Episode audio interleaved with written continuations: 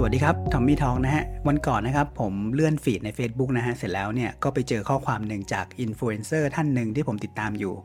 พอได้อ่านแล้วเนี่ยก็รู้สึกว่าข้อความนี้เนี่ยมันใช่มากๆเลยนะครับแล้วมันก็เหมาะมากๆนะครับสำหรับช่วงเวลาต้นปีแบบนี้นะฮะที่หลายๆ คนเนี่ยต่างก็มีการตั้งเป้าหมายการลงมือทำอะไรบางอย่างสำหรับตัวเองเนี่ยนะครับแต่ว่าพอเวลามันผ่านไปเนี่ยหลาย ๆ วันเข้าเนี่ยเราก็ยังไม่ได้เริ่มทำอะไรสักทีข้อความนะครับเขาเขียนเอาไว้แบบนี้นะฮะว่า สาเหตุนะครับที่เราไม่ลงมือทำเนี่ยมีอยู่ 2อย่าง คืออยากได้ไม่มากพอกับชิปหายไม่มากพอนะฮะฟังแล้วรู้สึกยังไงกันบ้างครับ ครั้งแรกที่ผมอ่านเนี่ยนะครับปวดแสบปวดร้อนขึ้นมาเลยทันทีนะเออมันเป็นประโยคที่แบบค่อนข้างที่จะจี้ใจดำได้เป็นอย่างดีเลยว่าไหมครับ มีเรื่องหนึ่งนะครับที่ผมนึกขึ้นมาได้หลังจากที่เจอประโยคนี้เข้าไป เขาบอกเอาไว้แบบนี้นะครับว่ามันมีแรงอยู่ 2 แรงนะฮะที่จะส่งให้เราเนี่ยก้าวหน้าในชีวิตนะครับ อันแรกเนี่ยก็คือแรงดึงดูดนะฮะมันก็คือสิ่งที่เราตั้งเป้าหมายเอาไว้นะครับว่าเราอยากจะได้มานั่นแหละครับไม่ว่าจะเป็นบ้านลดเงินทองความสำเร็จ อะไรต่างๆเหล่านี้นะฮะเราต้องทำอะไรสักอย่างนะครับลงมือทำออกแรงนะฮะ แล้วจะได้มันมาเป็นเหมือนรางวัล เราก็จะมีสิ่งที่เรียกว่าแพชชั่น หรือว่าแรงนะครับที่จะพาเราไปทำให้ได้สิ่งนั้นมานะครับ อันเนี้ยเขาเรียกว่าแรงดึงดูดนะฮะส่วนอันที่2นะครับ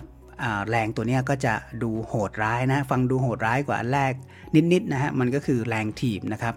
หรือว่าเอาให้สุภาพขึ้นมานิดนึงเนี่ยมันก็คือแรงผลักนั่นเองนะครับแรงถีบหรือว่าแรงผลักเนี่ยนะฮะมันก็คือช่วงเวลาหรือว่าสถานการณ์ที่มันบีบคั้นในชีวิต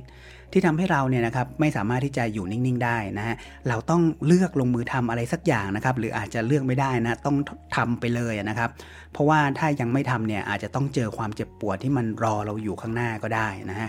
อย่างเช่นนะครับ เราขายสินค้าตัวหนึ่งเนี่ยดีมากๆนะครับ มีกำไรอยู่ได้สบายๆเลยนะฮะ เราก็ไม่ได้ไปสนใจมากว่าจะต้องไปหาสินค้าตัวใหม่ หรือว่าช่องทางทำเงินอะไรเพิ่มนะครับ แต่ว่าพอสินค้าตัวนี้เนี่ยมันมีคู่แข่งเพิ่มขึ้น ความนิยมมันลดลงกำไรมันเริ่มหายทีเนี้ยเราก็เริ่มที่จะอยู่เฉยๆไม่ได้แล้วใช่ไหมครับ ทีเนี้ยมันก็คือเหมือนเป็นแรงถีบหรือว่าแรงผลักนะครับที่ทำให้เราเนี่ยต้องลงมือทำอะไรสักอย่าง แล้วก็ส่งให้เราเนี่ยก้าวไปข้างหน้านะฮะ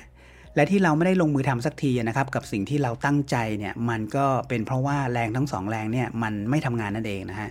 แรงดึงดูดเนี่ยมันไม่ทำงานก็เพราะว่าเราเนี่ยอยากได้สิ่งนั้นไม่มากพอนะครับเมื่อมันไม่มากพอเนี่ยก็หมายความว่ามันยังไม่ได้สำคัญกับเราจริง ๆ เราก็เลยไม่ได้ลงมือทำสักทีนะฮะ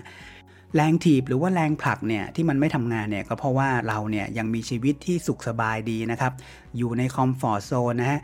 หรือเอาง่ายๆ อย่างที่อินฟลูเอนเซอร์ท่านนี้พูดถึงนะครับ ก็คือเราเนี่ยมันยังฉิบหายไม่มากพอนั่นเองพอฟังดูแล้วนะครับคงไม่มีใครอยากที่จะมี moment กับแรงถีบสักเท่าไหร่นะครับถ้าเลือกได้เนี่ยเชื่อว่าทุกคนเนี่ยก็อยากจะก้าวไปข้างหน้าด้วยแรงดึงดูดมากกว่า แต่รู้ไหมครับว่าคนที่ประสบความสำเร็จส่วนใหญ่เนี่ย ได้ดีกันเพราะแรงถีบเนี่ยเยอะมากนะครับ และเอาจริงๆนะฮะชีวิตเราเนี่ยมันก็ไม่ได้แน่นอนด้วย เราไม่รู้หรอกครับว่าอะไรเนี่ยรอเราอยู่ข้างหน้าบ้าง ถ้ารู้ว่าวันนี้นะฮะมันมีสิ่งอะไรที่เราอยากได้อยากทำให้สำเร็จนะครับ ก็รีบให้ความสำคัญกับสิ่งนั้น แล้วก็ลงมือทำกับมันไปเลยนะฮะอย่าบอกว่าไม่มีเวลานะครับ เพราะว่าถ้ามันสำคัญจริงๆเนี่ยเราจะมีเวลาให้กับสิ่งนั้นอย่างแน่นอนนะฮะ